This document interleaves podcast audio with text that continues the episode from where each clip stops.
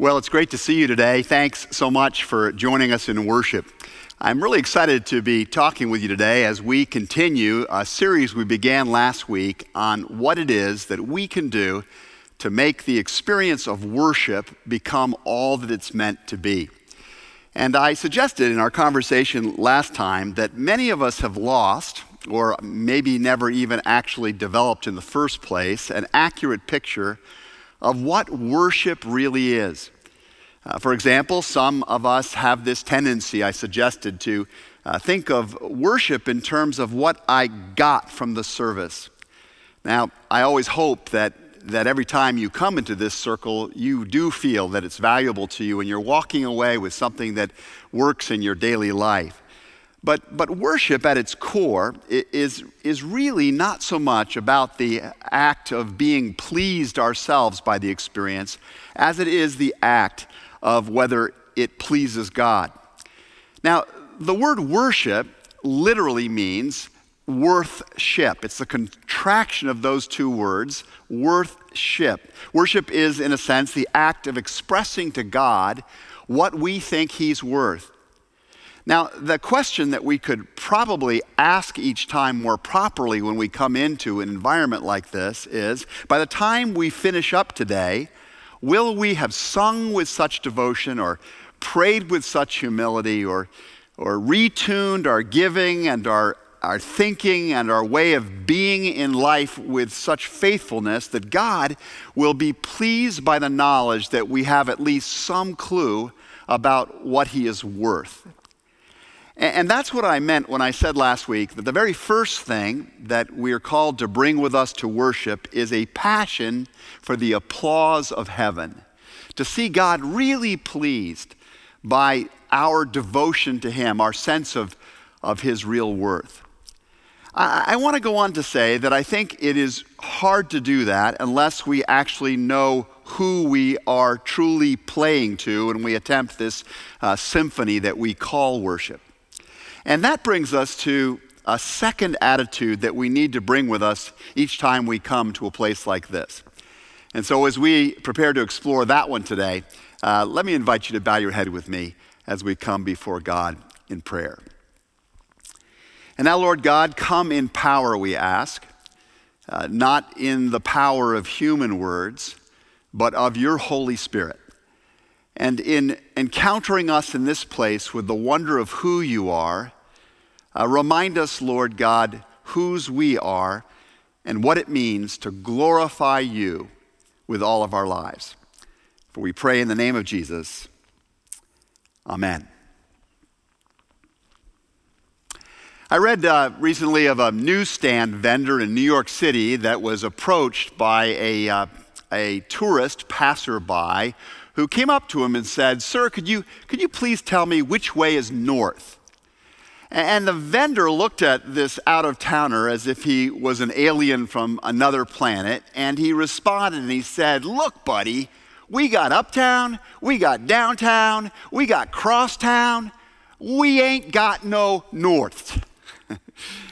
I love that story because I think it suggests something of a reality about the frame of our lives, too while I know we've got a better understanding of our own city than perhaps that visitor to New York does, I, want to suggest to you that it is easy to develop an extremely parochial or limited understanding of the landscape, uh, the, the environment that belongs to God.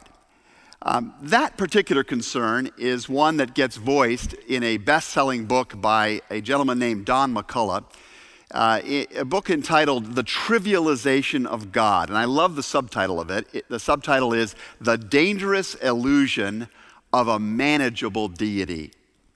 And McCullough observes in this book that many Christians today seem to boldly claim to know God and His worth, and yet a close study of their actual attitudes and behaviors suggests that maybe they are truly more devoted to some pseudo God, or what McCullough calls godlets, than they are to the grand, glorious, wondrous God that we meet in the scriptures of the Old and the New Testaments.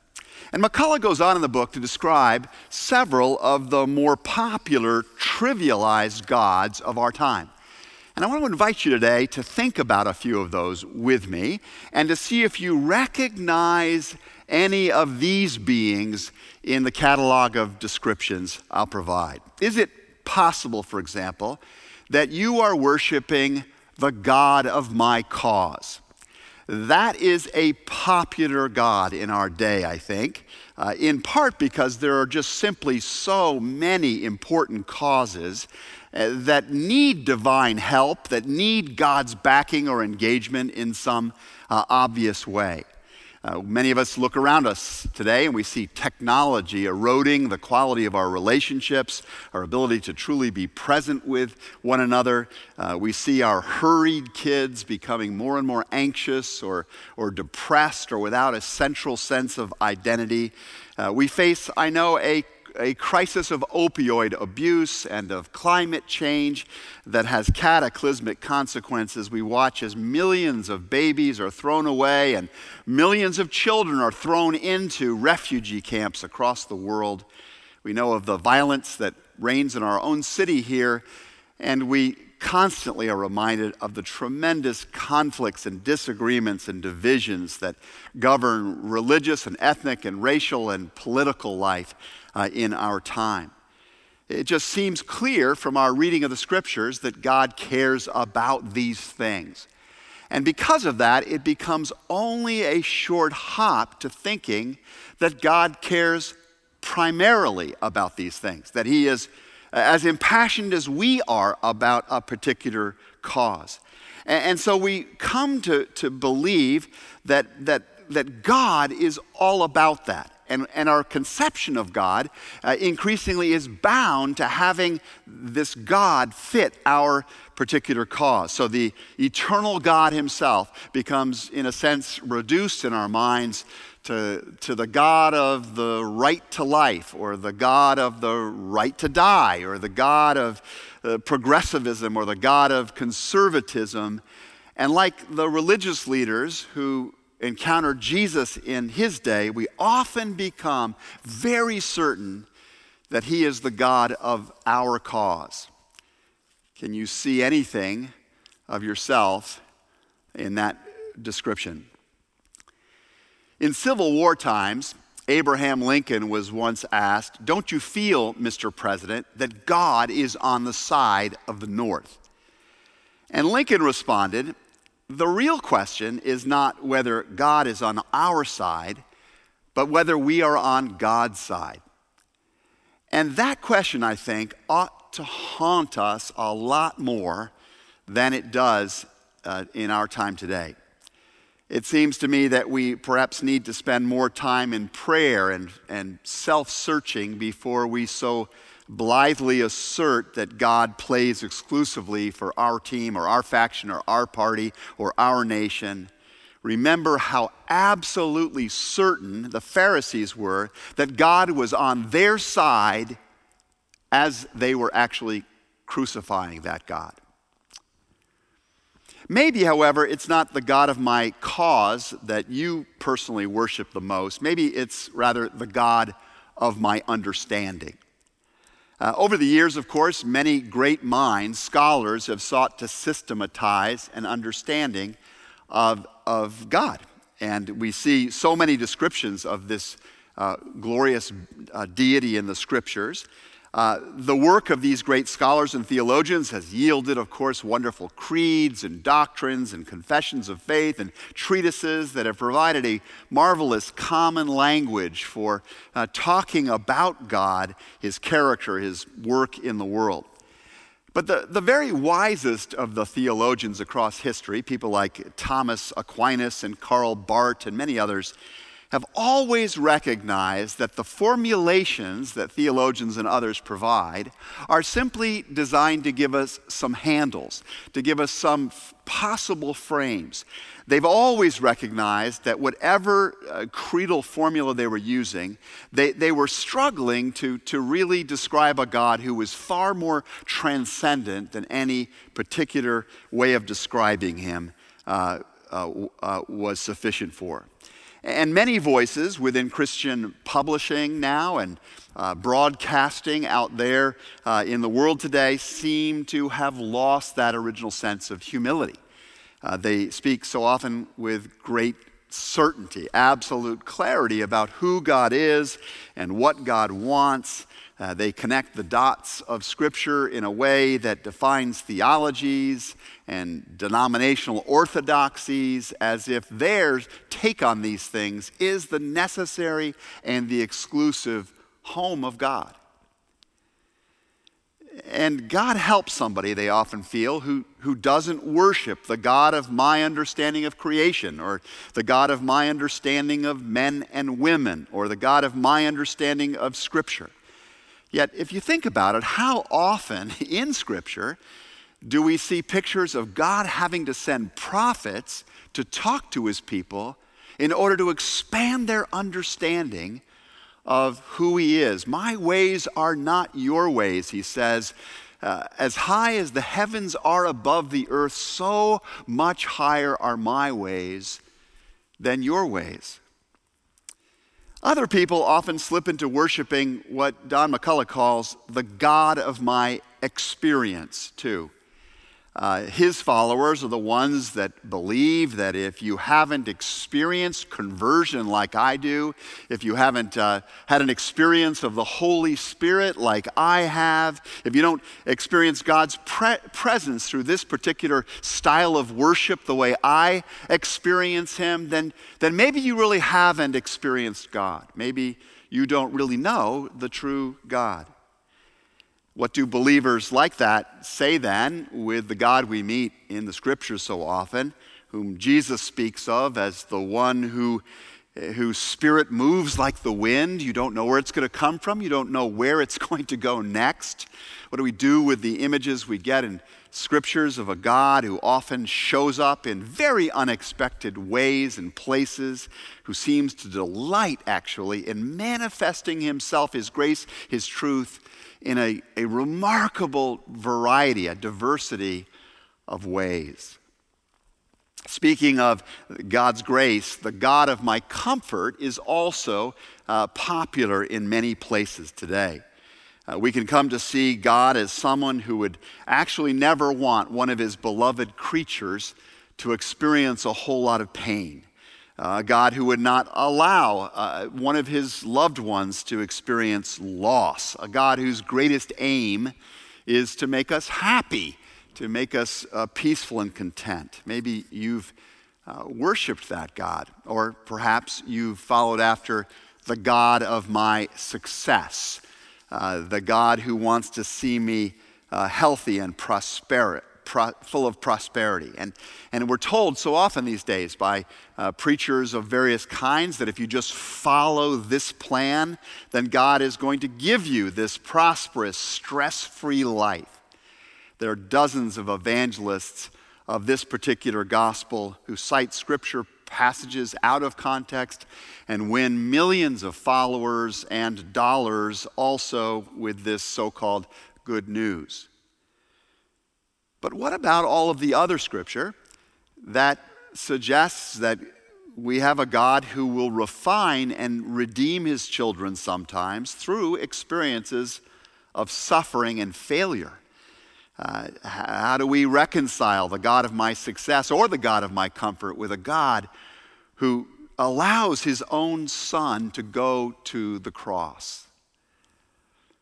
By now, some of you have to be wondering what in the world are you trying to get at? what's, the, what's the big idea here, Dan? What are you trying to say? Well, what I'm trying to communicate today is, is the somewhat countercultural idea that, that alongside of this passion to, to gain the applause of heaven, that one of the most important things we need to bring to worship is an attitude of reverent agnosticism, of reverent agnosticism. Uh, my friend Don McCullough points out that we have lots of negative associations with that word agnosticism. Agnosticism has come to suggest often a lifestyle of spiritual shrugging. an attitude that essentially says, listen, since I can't really be entirely sure uh, what God is like, I don't really need to trouble myself to know Him, much less acting on whatever it is I do know of Him. But agnosticism, properly understood, doesn't necessarily mean a lack of belief in God so much as a wariness about allowing our conception of God to be stuffed into, locked into a box of some kind. Reverent agnosticism, the attitude that I am actually commending for us to consider today, is the attitude of a Christian who knows that there is a God and that this God has revealed himself uh, in the person of Jesus Christ, met us with supreme power and, and with saving goodness in the person of Jesus. But the reverent agnostic is one who is very realistic about his or her own tendencies when it comes to perceiving all of this God. Reverent agnosticism is the attitude of a Christian who knows that if, if left utterly to his own devices, he would likely reduce God into a trivial idol, someone who is small enough to be manipulated and managed to suit uh, my own interests and my own tastes. Uh, a God that is uh, comfortably able to fit in my pocket, but who is far too small to actually redeem me or transform me. This is why the trivialization of God is a dangerous illusion. It separates us from the transforming power of the real God. As McCullough points out, it's worth noting that God gave the commandment against worshiping other gods, not to pagans, but to Israel, the very people of God. And then he adds this very chilling reminder. He says, Being saved never guarantees continued worship of the true God. Now, he, here is what I want to know, and maybe you might get curious about knowing too.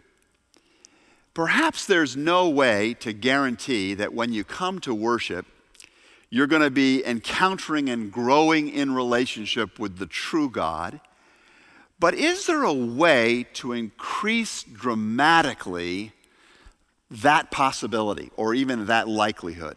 That when I enter into an experience or a service of worship, that I am entering into, an, into a portal that could lead me to a greater understanding of who God really is. Well, I think there is a way. I think that the recipe to growing in that kind of understanding is found in the words of the Apostle Paul in the 11th and the 12th chapter of his great letter to the Christians in Rome long ago.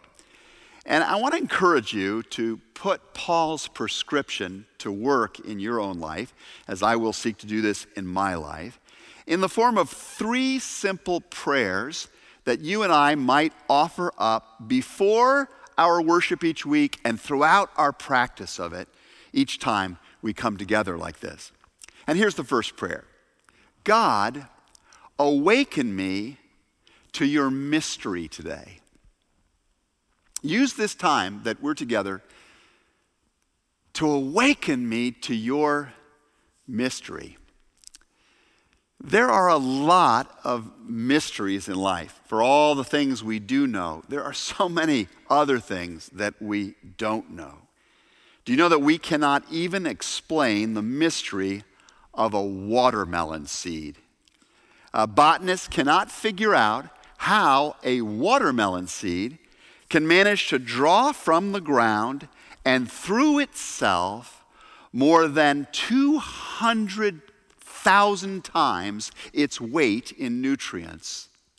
They can't unravel how the watermelon seed takes this material and uses it to color an outside surface that's beyond the imagination of art, and then forms inside of that a skin uh, and a white rind, and within that, a sweet, rich red heart, thickly inlaid with black seed, each one of those seeds of which is capable of drawing 200,000 times its weight again to produce the miracle once more.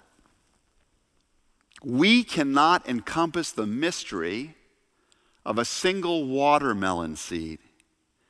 So, what's going to give us the audacity to think that we can circumscribe the mystery of God Himself? The Apostle Paul puts this idea like this Oh, the depths of the riches of the wisdom and the knowledge of God. How unsearchable his judgments and his paths beyond searching out. For who has known the mind of the Lord, or who has been his counselor? Who has ever given to God that God should repay him? Paul is saying here that we can make all of the idols that we want in our lives, but we will never be able to really reduce the actual mystery of who God really is. We cannot know God on our own. We cannot tell God what to do. We cannot manipulate, manage, or buy Him off with our gifts, Paul is saying. We can only pray that God will, for his reasons, graciously deign to awaken us to his presence and reveal to us something more about himself than we knew before we came.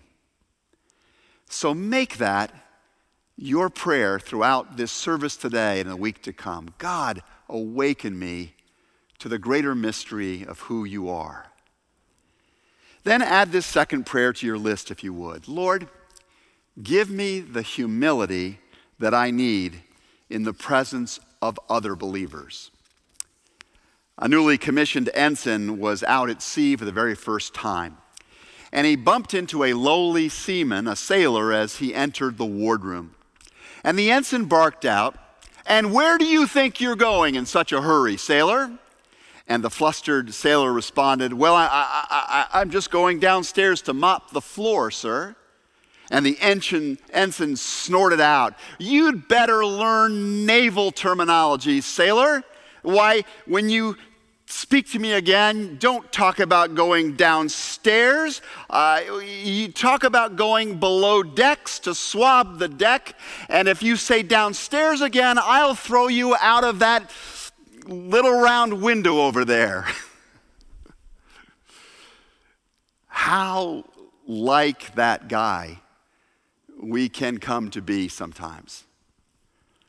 How often we get so concerned about pointing out the failure of other people's concepts, other people's terminology about God.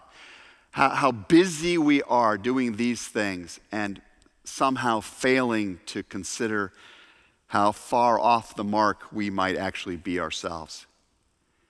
This is, I think, why Paul says in Romans chapter 12 and verse 3 For by the grace given me, I say to every one of you, don't think more highly of yourself than you ought, but rather think of yourself with sober judgment in accordance with the measure of faith that God has given you.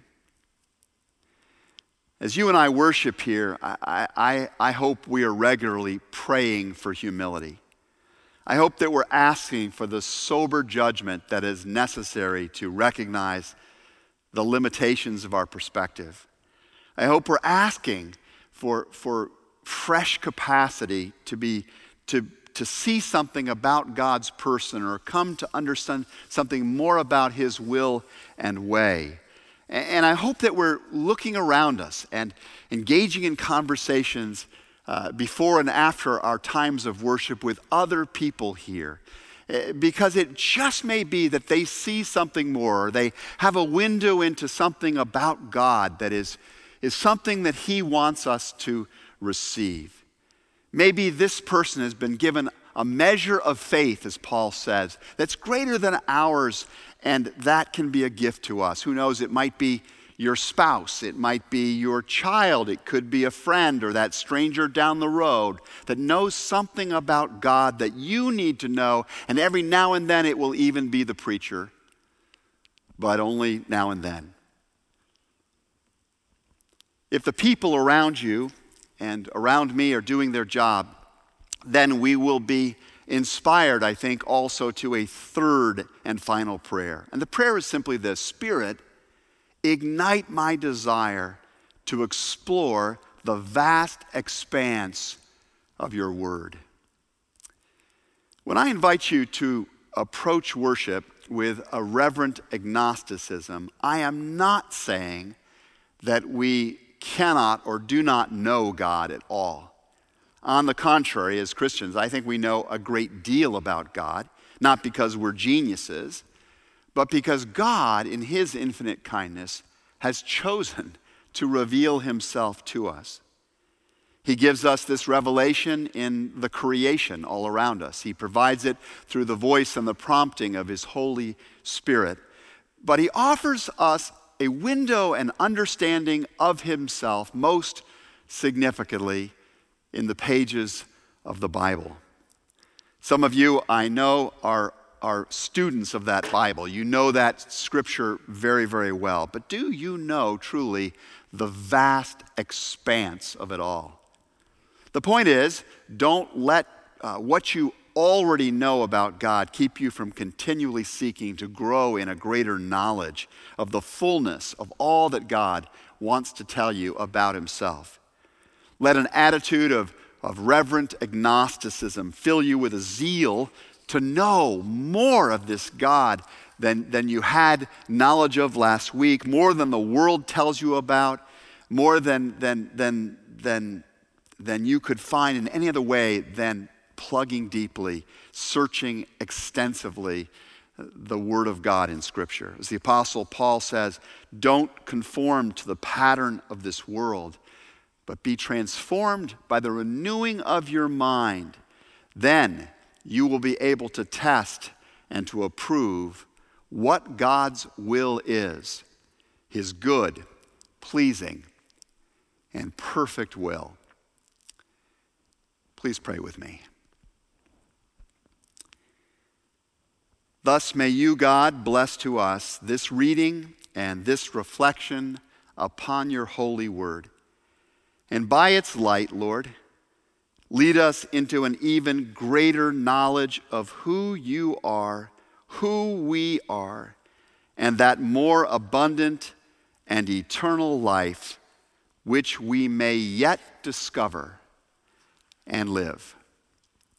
In Christ's name we pray. Amen.